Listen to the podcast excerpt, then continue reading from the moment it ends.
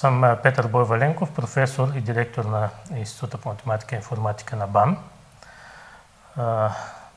Да се представя накратко. Завършил съм математическа гимназия в Добрич, тогава Толбухин, през 1982 година. След това факултета по математика и информатика на Софийския университет през 1989 година. След това имах аспирантура, както тогава се казваше, до, 2000, до, до 1993 година.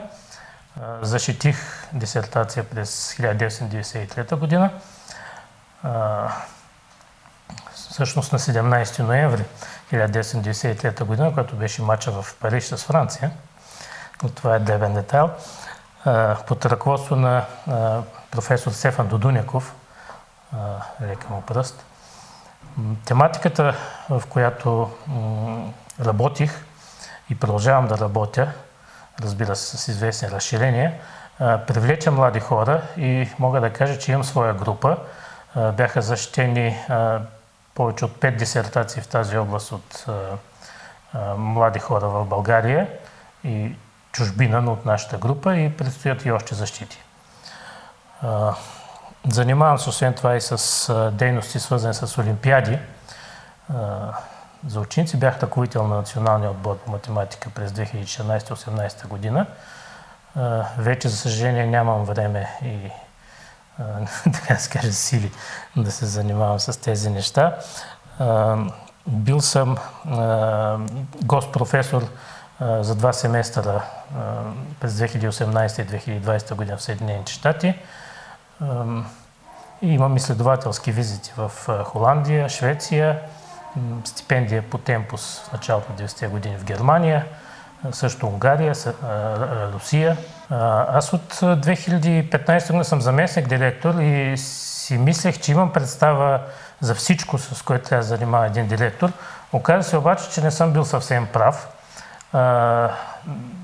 Оказа се много по-натоварен, много по-интензивно.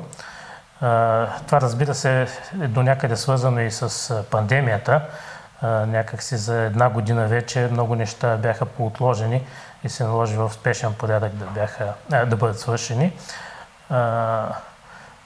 После, като цяло, директора подписва всичко, като последна инстанция в института, понякога и на по-ранен етап. И това означава, че трябва, той трябва да е наясно с всички дейности, които се извършват в института в по-големи или по-малки детайли. И това също натоварва много. Съответно, хората, които имат проблеми за разрешаване, при нас има традиция, винаги е било отворено, винаги всеки е можел да дойде при директора и да му каже какъв е проблема и да потърси съдействие. COVID промени много неща, както в живота на всички ни. Първо, може би започна с положителната страна. Видя се, че много неща са възможни и без да се търчи насам натам, без лично присъствие. Технологиите помогнаха много, добре, че ги има. И сега на практика човек може цял ден да стои в семинари по цял свят, като се започне от сутринта и до късна вечер. Така че много повече семинари като че ли слушаме и правим. При това положение, че по-малко заседания в явен вид се случват, имаме повече време като че ли за научната си работа, което също е положително. Отрицателното всички го изпитаме на гърба си. Лишихме се от възможността да пътуваме, да обменяме опит пряко с колеги, да представяме резултатите си на живо и за нас много важните контакти извън презентациите, контактите на кафе, разговори спокойни с лист хартия, да си посмятаме, да опишем нещо, да го докажем, да разкажем. И така, лишихме се от това нещо, за съжаление. И се надяваме все пак скоро да можем отново да пътуваме. Може би не в същите мащаби. Да. Тук в института всъщност коронавирусът ни удари доста тежко. За съжаление, вчера почина един колега. И... мога да кажа, че а, сме минали някакси приемливо. Много тежко ни удари. Институтът е създаден през 1967 година с тогава три комисии, така както държавата е виждала важността на математиката. Няма да им кажа точно имената, но за демографски проучвания, за проучвания свързани с статистиката и за проучвания свързани с държавните заеми и тяхното развитие. По-късно института се развива по естествен начин, но с, би казал, бурни темпове. През 1961 година е създаден първият България изчислителен център. През 1970-те години институтът придобива модерната сегашна структура с секции в класическите направления по математика и съответно са се създавали секции в направления, когато е възниквала нужда. През 80-те години на практика истински разцвет е имало, когато се създава единен център по математика и механика, който е истинско работещо обединение между нашия институт и факултета по математика и информатика на Софийския университет. За съжаление, в новите времена след промените такива обединения са невъзможни и е, няма, няма как да берем плодовете на това нещо, тази тясна интеграция между наука и образование. В момента институтът е един от водещите, даже бих казал водещ в БАН. Това се вижда по отчетите, по резултатите, които представяме пред обществото, не само българското и международното.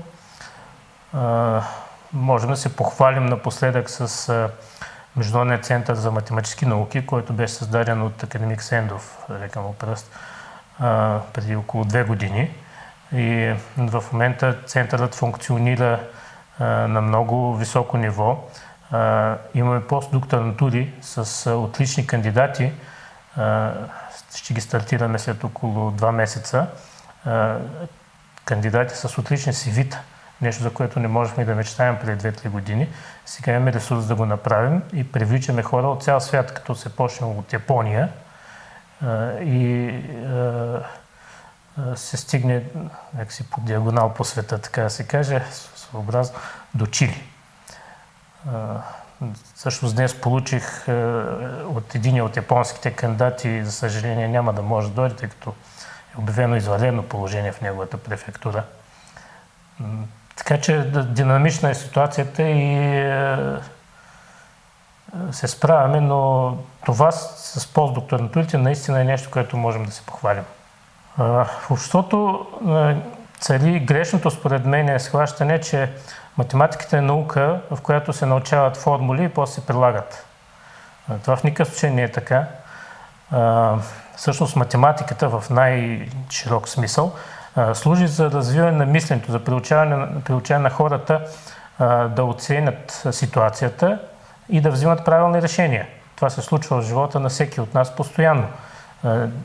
Всички имаме нужда да преценим обстановката правилно, да вземем правилното решение и съответно да го изпълним, да се направим планове. Сега, модерно да се казва, имам план А, план Б и така нататък. Всички се нуждаем от такова мислене. То е дошло при нас неусетно от изучаването по математика в малките класове. Още хората се научават, че нещата трябва да се правят така, както са предвидени, да се спазват правилата. Не спазваш ли правилата, нещата отиват в грешна посока. Така, в по-тесен план мога да кажа, че нито една от съвременните науки, особено природните, а до, до голяма степен и хуманитарните, не могат без математика. Тук вече наистина приложение на някои формули, но и за тях е необходима математическа подготовка и математическо мислене. Класически пример, разбира се, е физиката. На всички е ясно, че физиката не може без силна математика. Много силни физици са също и много добри математици и постигат своите, получават своите резултати, прилагайки силни математически резултати и понякога разработвайки и сами свои математически резултати. Също на практика всички модерни неща, които виждаме, интернет, мобилните комуникации, работа с големи данни, Едва ли някой може да се представи, че те са възможни без силна математика и информатика. Също често чуваме упреци, че къде се прилага това нещо. Ами, нямаме отговор на момента и няма как да го имаме. Ще дам само два примера. Знаете ли, че в GPS-те, които всеки момент ето милиони устройства, може би много милиони устройства използват в този момент, те решават системи по метода на Нютон. Метод на Нютон е измислен преди повече от 300 години. Дали тогава някой е казал на Нютон, а от това няма смисъл, къде ще го приложиш? Самия Нютон, разбира се, не е имал идея, че ще има спътници и така нататък. И, и че те ще смятат по неговия метод. Всъщност методът на Нютон е изобретен преди него, но той за първи път го е описал и решил така добре, че да заслужи да се нарича метод на Нютон. И друг пример, също в момента се извършват много милиони транзакции, които са сигурни и в тях стоят, в тяхта основа стоят криптографски системи, много от които почиват на принципи и резултати от теорията на числата, които са известни от повече от 200 години. И разбира се, пак по това време никой не е, не е натежало мнението, че тези неща са ненужни и дайте да не им обръщаме внимание. Така че математиката е самоорганизираща се и може много добре да прецени кои неща са нужни, кои са силни и трябва да останат. Така че, може би апелът трябва да бъде, оставете математиците да си гледат работата, те знаят какво да правят, просто им създайте условия да си гледат работата. През изминалата година видяхме огромни инвестиции в борбата с COVID.